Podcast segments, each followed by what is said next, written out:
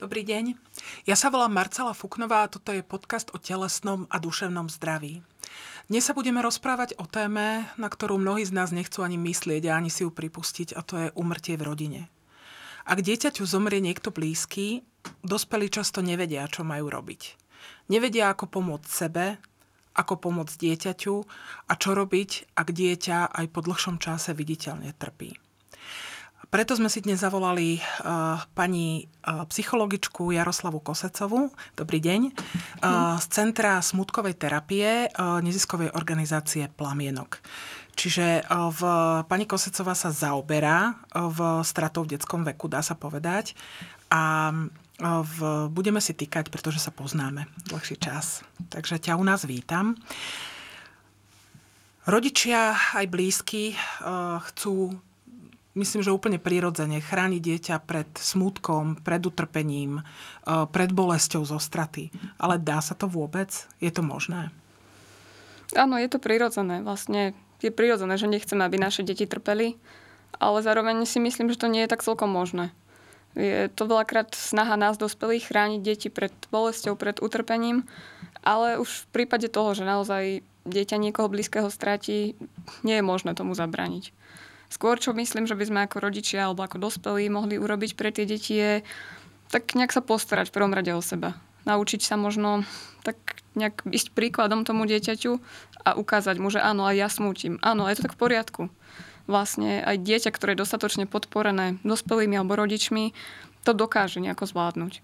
Takže myslím, že našou úlohou by malo byť skôr, než zabrániť tomu smúteniu, ukázať to, že áno, a ja strpím, a je to normálne, je to prirodzené. Čiže je to tak, že ten dospelý človek takisto takisto potrebuje pomoc. A takisto smúti nielen to dieťa. Čiže je to tak, že keď pomôžeme sebe, sme schopní pomôcť aj tomu dieťaťu. Áno, áno, veľakrát je to tak, že naozaj musíme urobiť niečo pre seba, aby sme boli schopní potom sa postarať aj o to dieťa.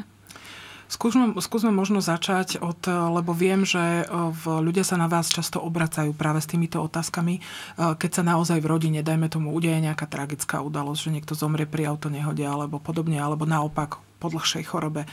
Deťom nezomierajú len starí rodičia, hoci to je najčastejšie, môže zomrieť rodič, môže zomrieť súrodenec, môže zomrieť kamarát. To sú naozaj veľmi náročné situácie emocionálne a aj celkovo. Ako vlastne dieťaťu povedať, že stratilo blízkeho človeka, že niekto blízky zomrel? Hej, s touto otázkou sa často nás obracajú rodičia alebo teda blízky. Mm, závisí to podľa mňa tak trocha aj od veku alebo tých okolností, ktoré predchádzajú umrtiu. Je to o niečo iné, pokiaľ je ten blízky dlhodobo chorý. Pokiaľ dieťa vie, teda je ideálne, pokiaľ to vie, pokiaľ mu to netajíme už počas choroby, že teda ten blízky tu už zrejme nebude s nami dlho ale teda ideál je, aby to dieťaťu oznámila blízka osoba. Pokiaľ je to rodič, pokiaľ je to, ja neviem, možno krsná mama, stará mama, starý otec, niekto, kto je pre to dieťa blízky, kto má k nemu taký vzťah, áno, s ktorým dokáže hovoriť otvorene a teda bolo by ideálne vyhradiť si na to čas. Vyhradiť si čas aj na otázky, aj na to, ako toto dieťa príjme. Urobiť to v takom pokojnom, príjemnom prostredí, teda nie niekde po ceste do škôlky, po ceste do školy, ale naozaj ideálne doma, v pokoji, s tým, že máme dostatok času na otázky, na, na to prežívanie, na to, čo to vyvolá v tom dieťaťu. Mm, taktiež hovoriť mu pravdu. Úprimne, pravdivo. Toľko informácií, koľko aktuálne znesie a teda dovoliť mu naozaj vedieť, čo sa stalo. Veľakrát ľudia majú tendenciu zahmlievať alebo teda používať slova, hm, neviem, napríklad zaspal, zomrel. Zaspal v zmysle zomrel, alebo ja neviem, odišiel, ktoré v dieťaťu môže vyvolať zmetok. Hmm. Takže... Možno aj pocit opustenia. Hej, hej, navyše tie menšie deti si to môžu spojiť. Naozaj s tým spánkom alebo s tým odchodom, bežným odchodom do práce a podobne. Tak preto hovorím, že primerane veku, ale zároveň pravdivo. Uh, takou ďalšou, um, ďalším takým aktom, ktorý následuje, keď teda uh, rodina stratí blízkeho človeka, uh, je pohreb. Viem, že to je takisto ako veľká téma. Rodičia sa na to pýtajú. Zobrať dieťa na pohreb, nevziať ho, keď zobrať ho ku truhle, nezobrať. Do akej miery sa to dieťa má zúčastniť rozlúčky? Má sa aj vôbec zúčastniť? Ako to je? Hej, pri tejto otázke veľakrát hovoríme, aby deťom dali na výber. aby to dieťa sa mohlo na to pripraviť. Možno deti, ktoré nikdy v živote na pohrebe neboli, tak im opísať, že tam budú ľudia, ktorí budú smutní, ktorí asi budú plakať. Ale teda, že je to v poriadku, pretože aj im je smutno za tým človekom, ktorého sme strátili. Že tí ľudia budú v čiernom, že ich tam možno bude veľa, že mm, neviem, kto tam bude napríklad z rodiny. Taktiež dieťa by vedelo, že tam bude napríklad aj babka, alebo aj bratranec, alebo aj niekto ďalší, pretože v prípade, že aj rodičia sú touto stratou zasiahnutí, možno nebudú mať úplne kapacitu to dieťa podporiť a byť tam s ním a naozaj objať ho alebo čokoľvek, čo bude v tom čase potrebovať. Čiže možno, že by bolo fajn aj poprosiť nejakého ďalšieho člena rodiny, aby v prípade potreby sa tomu dieťaťu venovalo, áno, aby áno, mu pomohlo. Áno, určite. Hej, a vlastne ešte k tej rozlúčke, pre dieťa je to dôležité. Pre, myslím, pre všetkých z nás je to dôležité.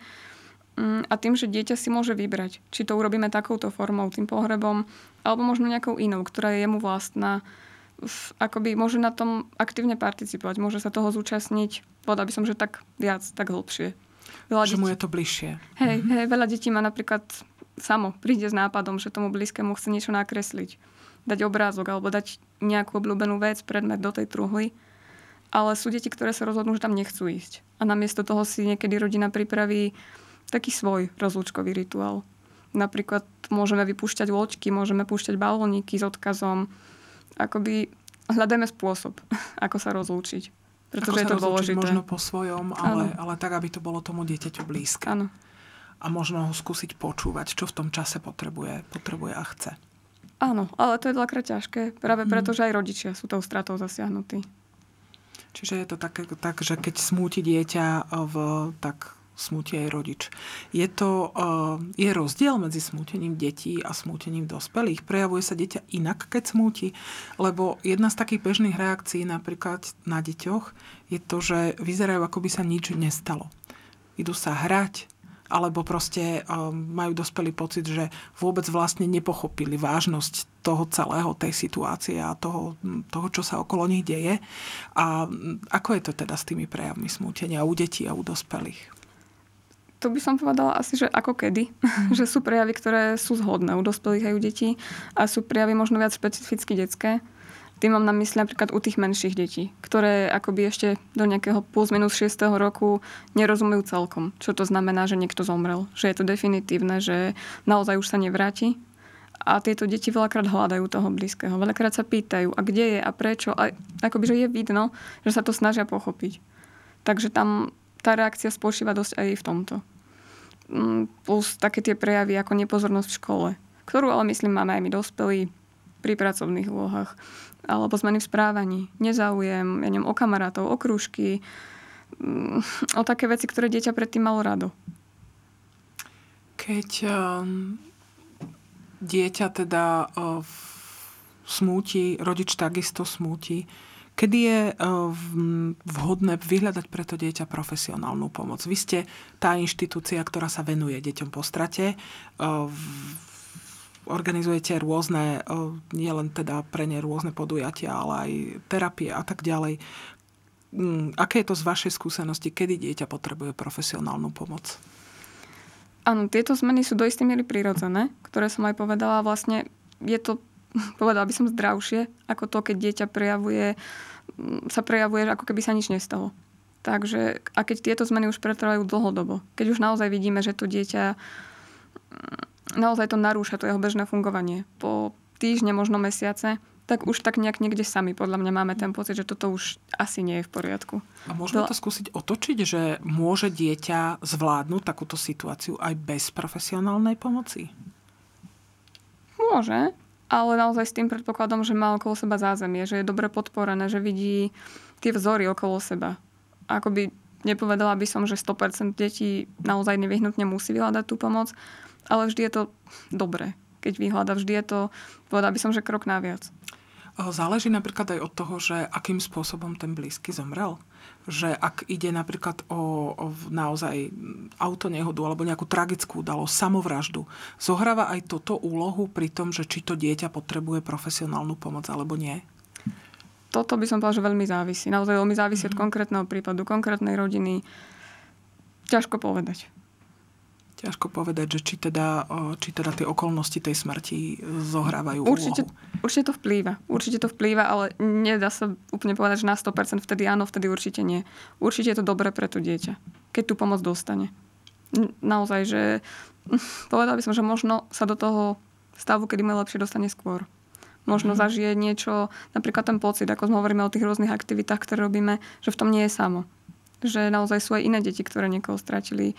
Toto je pre deti dôležité zistiť, že sú iné deti, ktoré stratili blízkeho? Áno, áno, veľakrát je to také, že v kolektíve kamarátov alebo v škole, v triede sú jediní kto mhm. napríklad uh-huh. nemá otca, kto nemá súrodenca. Celkovo, kto má ten zážitok choroby blízkeho. Kde vlastne naozaj, keď sa stretnú v tej našej skupine alebo v tábore, tak zrazu sú tam všetky deti, ktoré vedia plus minus, aké to je. Že, ktoré prežili niečo podobné, ktoré možno možno majú podobné ťažkosti ako ja. Čo je pre tie deti, veľká vec. Treba povedať, že ja som sa toho tábora zúčastnila. Ono to bolo také úsmevné a zároveň dojímavé, že tieto deti naozaj ako to berú ako prirodzene, tak oni sa zoznamovali tak, že ahoj, ako sa voláš a kto ti zomrel. to bola pre nich taká v podstate, možno, že pre nás dospelých niečo zarážajúce, ale pre nich taká naozaj úplne bežná vec v z toho ich života a takéto zbližovacie niečo, že chceli si tým navzájom prejaviť, že v podstate sú na jednej lodi. Hej. Čiže to bolo pre nich, pre nich podstatné, aspoň teda z tej mojej skúsenosti. Hej, deti sú veľmi otvorené, keď už naozaj majú ten zážitok, že všetci, ktorí sme tu, vieme, aké to je. A oni veľakrát naozaj aj za mnou, alebo za kýmkoľvek, ako vtedy za tebou prídu a ty si kto a kto zomrel tebe. Je to pre nich dôležité, že áno, tu sme všetci na jednej lodi. Hmm. Keď e, možno, že ešte v, keby sme sa vrátili k tomu e, bežnému životu týchto detí a nás všetkých, e, ďalšou kapitolou, keď aj naozaj dieťaťu zomrie rodič alebo súrodené, že tá strata je teda vo veľmi blízkej rodine, to dieťa sa vracia do školy vracia sa do svojho pôvodného prostredia. A asi ani to by nemalo byť oddelené od e, v tej podpory a takisto aj v škole by mu zrejme tú podporu poskytnúť mali. A ja viem, že učitelia sa o to úprimne zaujímajú, naozaj e, chcú vedieť, ako tomu dieťaťu pomôcť, chcú vedieť, čo majú robiť, chcú vedieť, ako to celé zorganizovať, aby to dieťa e, naozaj podporili, aby mu vyjadrili, že sú s ním. Čo môžu teda učitelia urobiť? Áno, my teraz v Plamenku robíme aj konzultácie pre učiteľov, ktorí sa vlastne obracajú na nás presne s takýmito otázkami, že čo urobiť, keď sa to dieťa vracia do školy. Treba povedať, že sú bezplatné, že naozaj ktokoľvek môže na vašej stránke, ktorýkoľvek učiteľ, pedagóg sa môže na vás obrátiť a spýtať sa. Áno, áno, áno. Je tam formulár vlastne, kde pán učiteľ, pani učiteľka môže napísať teda, čo konkrétne riešia v škole a teda my si dohodneme 15-minútový polhodinový rozhovor online, čiže je to vlastne prístupné učiteľom z celého Slovenska. A teda vlastne veľakrát je učiteľ ten, ktorý si tú zmenu všimne ako prvý. Pretože rodič je väčšinou... Myslíme tie dlhodobé zmeny, áno, tie náročné. Mhm. Áno, že, ktorý si tú zmenu u dieťaťa všimne ako prvý, pretože ten rodič je v tom spolu s dieťaťom tým, že aj ten rodič veľakrát smúti, veľakrát je to také, že celá tá rodina tým tak nejak žije a nemajú veľakrát tí rodičia kapacitu sa postarať o to dieťa, o jeho smútenie do takej miery, mm, aby si naozaj všimli, že to dieťa, ja neviem, sa ťažšie sústredí. Že napríklad ťažko sa mu spí, takže sa potom v škole nemôže sústrediť. Že nemá záujem o tých kamarátov, o tie krúžky, o to všetko, čo predtým mal rado. Ja si spomínam na jednu mamu, ktorá mne konkrétne povedala, že jej musela kamarátka povedať, že to tvoje dieťa sa nemá dobre, že pozri sa, lebo ona hovorila, ja som bola presvedčená o tom, ako to skvelo zvládame. Hej, stíhali sme do školy, varili sme, upratovali sme, chodili sme tam, kde sme mali chodiť, ako všetko klapalo tak ako predtým, ale v podstate ja som nemala kapacitu si uvedomiť a všimnúť, že to moje dieťa sa nemá dobre. Naozaj. A že v, je to skutočne teda povedali takíto blízki ľudia z okolia. Keď takto sa dieťa, dajme tomu, dostane v možno ten prvý kontakt, ako keď sa do tej školy vráti. Treba, dajme tomu, tú triedu na to nejako pripraviť, treba povedať, čo sa stalo. Lebo toto viem, že je tiež častá otázka tých rodičov, že, a teda aj tých učiteľov, že, že ako to zvládnuť, ten návrat do tej školy. Áno, no veľakrát je to také tiež, že sa na nás obracajú rodičia alebo učitelia v tejto situácii. No ideál je, pokiaľ rodina informuje aspoň triednu pani učiteľku, teda s tým, že čo sa deje a teda, že áno, dieťa môže byť zmenené, iné, že možno tá pani učiteľka si ho môže viac všimnúť. Zvlášť je to na tom prvom stupni, teda ja si stále tak viac mám v hlave ten prvý stupeň, kde tá učiteľka je s nimi stále. Kde vlastne stále tá istá je s nimi v podstate celé dni.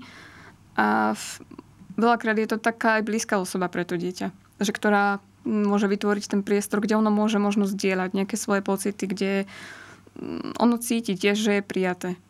A taktiež je tu dôležité pracovať aj so spolužiakmi, kde naozaj často na sídlisku, na dedine sa tu rozkrikne. Akoby a všetci to tak nejak vieme, ale sa o tom nehovorí a je fajn to deťom povedať. Že takáto vec sa stala. Že je to veľmi smutné, ale naozaj stáva sa to. S tým, že začať do toho dieťa je ideál akoby, no, môže byť pre neho náročné povedať to tým spolužiakom, ale nemôžeme sa tváriť, že to nie je. Pred tými spolužiakmi, ktorí cítia možno, že ten žiak, žiačka je iný, že vlastne nechce možno s nami traviť čas a tak a nevieme, čo sa deje. Takže treba pracovať určite aj s tou triedou. Je toto možno rozdielne u tínedžerov? keď sa to stane, dajme tomu, na strednej škole, keď predsa len e, toto je obdobie, kedy tie deti e, vyhľadávajú skôr spoločnosť kamarátov ako dospelých. Dá sa povedať, že sú pre nich ako keby dôležitejší v tom čase. Ako pomôcť týmto deťom? Áno, v tej puberte je to také, že to dieťa na jednej strane aj potrebuje, ale aj odmieta tých dospelých, takže áno, má bližšie ku kamarátom a možno naozaj sú to oni, komu to skôr chce porozprávať alebo s kým chce byť viac. Ale tiež si myslím, že stále tam ten učiteľ alebo učiteľka zohráva veľkú rolu. A je fajn, pokiaľ dieťa vidí, že sa o neho zaujíma. Že možno nemusí to nič veľké, len to, že sa možno cez nejakú prestávku alebo v nejakom takom čase mu prihovorí ten učiteľ. Taký, s ktorým má dobrý vzťah, s ktorým to tak nejako cíti, že by to šlo. A možno naozaj aj takýto učiteľ môže potom poručiť odbornú pomoc. Pokiaľ vidí, že to dieťa, alebo teda aj veľké dieťa ju potrebuje. Čiže ako veľmi to tá mamina toho chlapca hovorila, že jej to povedal blízky človek, tak to môže byť aj učiteľ napríklad. Áno, áno veľakrát je to tak. Ktorý si všimne, že to dieťa dieťa nie je v poriadku, že vlastne sa nemá dobre. Keď sme hovorili teda o centre smutkovej terapie, ľudia možno vôbec netušia, čo to centrum smutkovej terapie je. Mnohí ľudia nevedia, že na Slovensku existuje bezplatná psychologická pomoc pre deti po strate blízkeho a aj pre ich rodiny. Skúsme si činnosť centra nejako priblížiť. Čo všetko vy vlastne týmto rodinám deti ponúkate a čo im môžete poskytnúť, ako im môžete pomôcť? Uh-huh. No, v Centre smutkovej terapie my poskytujeme konzultácie pre učiteľov alebo aj pre rodičov, čo sú väčšinou také krátke stretnutia, naozaj 30 minútové, kde sa nás obracajú učiteľi a rodičia väčšinou s konkrétnou otázkou, kde teda riešia nejaký problém konkrétny. Tieto stretnutia je možno dohodnúť aj online, čiže naozaj obracajú sa na nás rodičia a učiteľia z celého Slovenska. Mm, ďalšou formou pomoci sú individuálne stretnutia, ktoré teda robíme s deťmi alebo aj s dospelými práve vychádzame z toho, že pokiaľ je lepšie dospelému, tak je lepšie aj tomu dieťaťu, čiže pracujeme aj s dospelými. Čiže naozaj treba povedať, že tú pomoc skutočne poskytujete aj rodičom tých ano, detí. Áno, áno, áno. Čiže oni môžu pomôcť aj sami sebe, dá ano. sa povedať týmto spôsobom. Mm-hmm. Môžem sa ešte opýtať, možno do toho vstúpiť, že kedy sa, v akom období po smrti toho blízkeho sa tí rodičia na vás najčastejšie obracajú? A teda hľadajú tú pomoc pre seba, pre tie deti. Kedy to je? Je to rôzne. Sú naozaj rodičia, ktorí sa na nás kontaktujú hneď, ako sa niečo stane, ale to sú väčšinou práve tie prípady, kedy riešia to, ako to povedať deťom, čo ten pohreb. A skôr také naozaj, že konkrétne veci, ale už s požiadavkou, alebo teda na nejaké individuálne stretnutia alebo teda skupinové stretnutia a podobne sa väčšinou nás obracajú po dlhšom čase. Po napríklad pár týždňoch, mesiacoch, čo hovorím, že je práve ten čas, kedy už si uvedomia, že ej, tu už asi naozaj potrebujeme pomoc zvonku. Takže v, sú to tie individuálne stretnutia pre dospelých mm-hmm. a pre deti. Ja viem, že to, čo im napríklad veľmi vyhovuje a je to dôležité asi aj povedať z hľadiska rozvrhu tých rodičov, lebo ten sám rodič, keď sa stará o tie deti, má dosť čo robiť aj v práci a tak ďalej, že vy to robíte takým šikovným spôsobom, že oni ich majú ako keby naraz, tie stretnutie, že rodič má vtedy, keď dieťa. To znamená, že nemusí sa vlastne obávať toho, že kde to dieťa dať, čo s ním urobiť. Čiže ako keby sa dokážete postarať aj o rodiča, aj o dieťa súčasne. Je to možné, je to naozaj možné, že pokiaľ to tak nejak vyhodnotíme spoločne, že je potrebné mať individuálne stretnutie s rodičom aj s dieťaťom. Snažíme sa naozaj urobiť všetko preto, aby to bolo v rovnakom čase. Prípadne momentálne, ako sme začali skupinové stretnutia, tie tiež fungujú aj pre tie menšie deti, aj pre dospievajúcich, aj pre rodičov v rovnakom čase. Takže koľko vieme, toľko sa snažíme vysť v ústretí v tomto. Ale teda vlastne by som sa vrátila ešte k tým našim aktivitám. Tak sú to tieto skupinové stretnutia, kde aj deti, ale aj rodičia vlastne zažijú ten pocit, že nie som v tom sám. Tam to že... funguje takisto ten pocit tej spolupatričnosti Áno. v tom, že niekto má podobnú skúsenosť Áno. ako ja. Áno, Niekomu že- sa stalo to v podstate to isté, niečo podobné. Áno, áno, naozaj, že funguje to veľakrát, že tie deti alebo aj tí rodičia si pomôžu navzájom vďaka tomu, že ich spája podobná skúsenosť.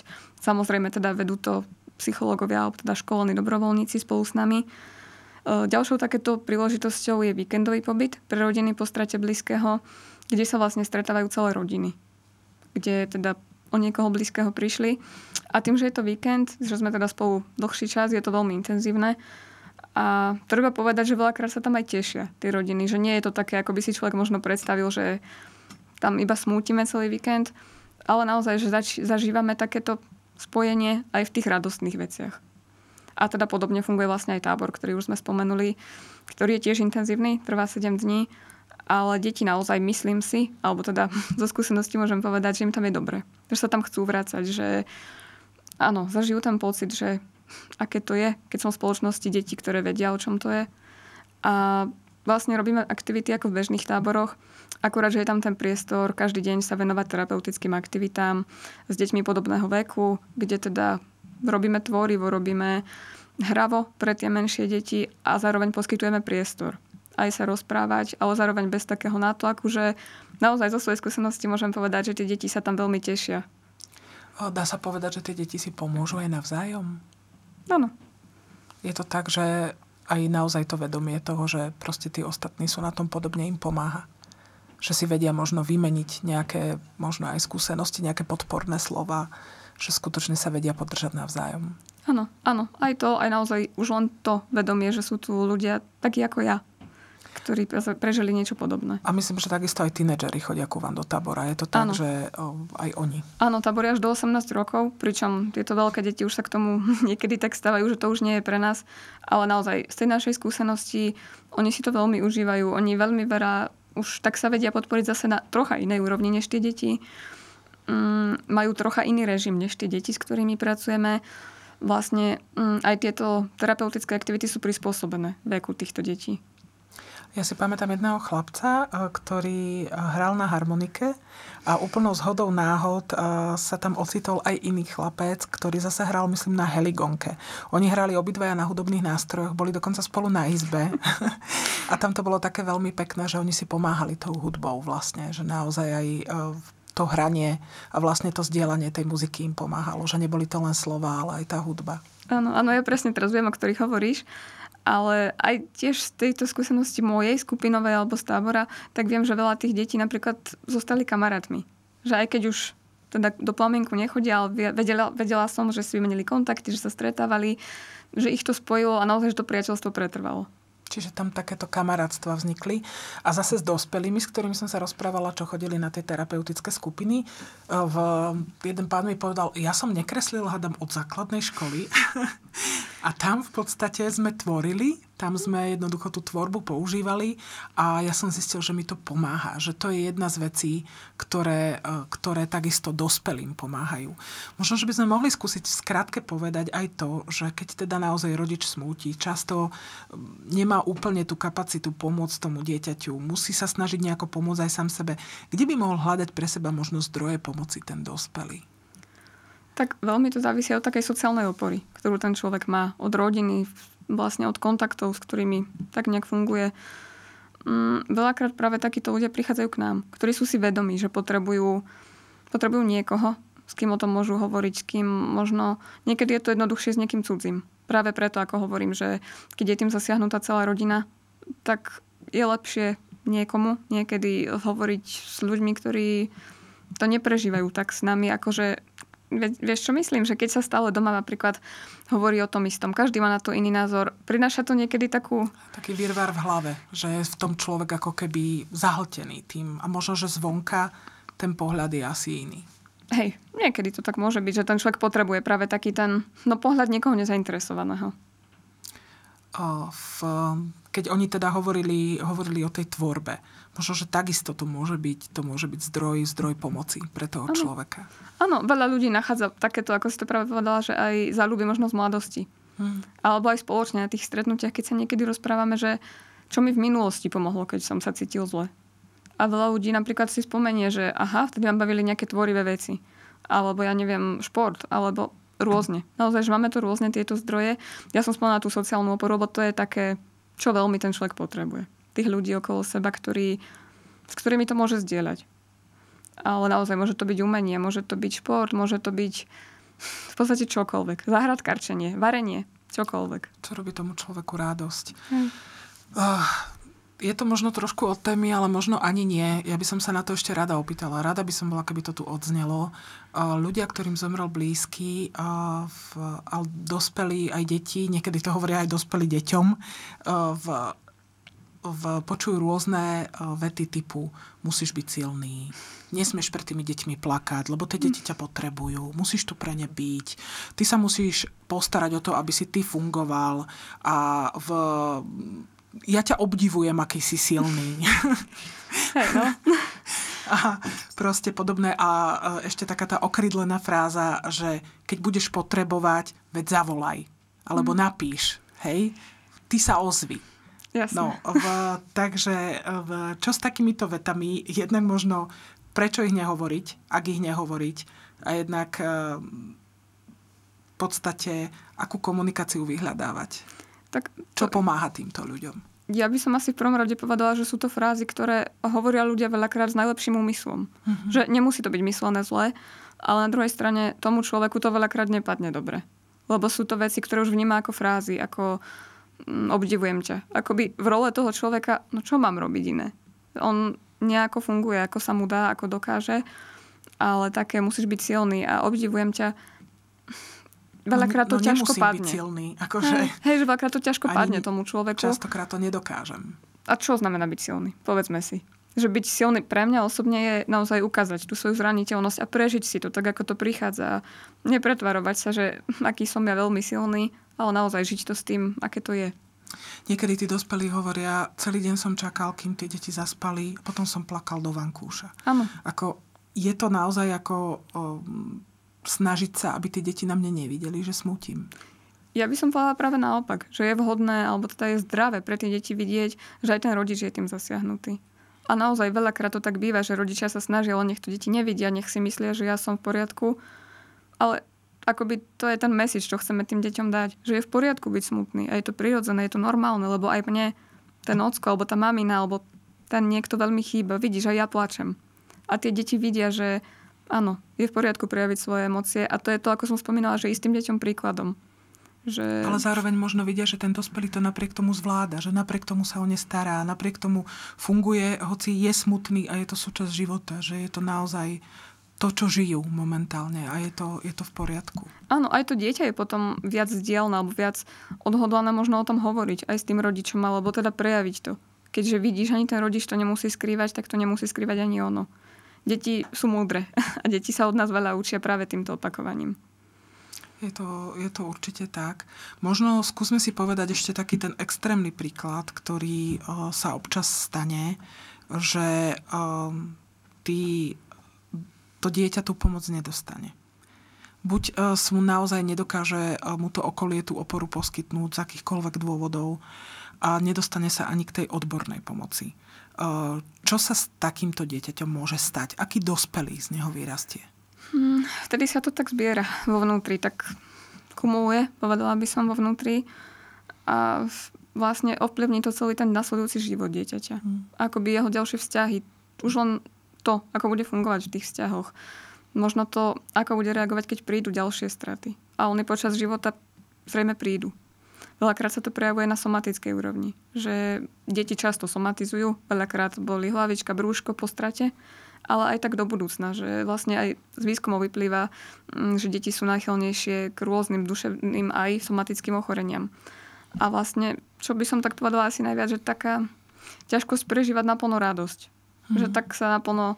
Ako keby užívať si život. Áno, naplno prežiť proste to, čo je. Áno, teraz je to smutok, ale teraz to bude radosť. Aj do oboch poďme s takým tým plným nasadením, povedala by som. Uh, ja by som sa chcela veľmi pekne poďakovať. Treba ešte povedať, a myslím, že je to dôležité pre tých rodičov, aby to odznelo, že táto pomoc pre smutiace deti a pre rodičov smutiacich detí a v podstate teda pre tieto, pre tieto rodiny je bezplatná že naozaj sa na plamienok môžu obrátiť. Máte webovú stránku, ste na Facebooku, existujú na vás kontakty, neplatia, neplatia nič, naozaj ste tam pre nich a preto, aby tieto deti tú pomoc dostali. Lebo myslím, že každé dieťa a každý dospelý, ktorý ju potrebuje, si ju zaslúži. A veľmi pekne, Jarka, ďakujem za navštevu a za informácie. Bolo to zaujímavé. Ďakujem pekne. A ja ďakujem. Thank you.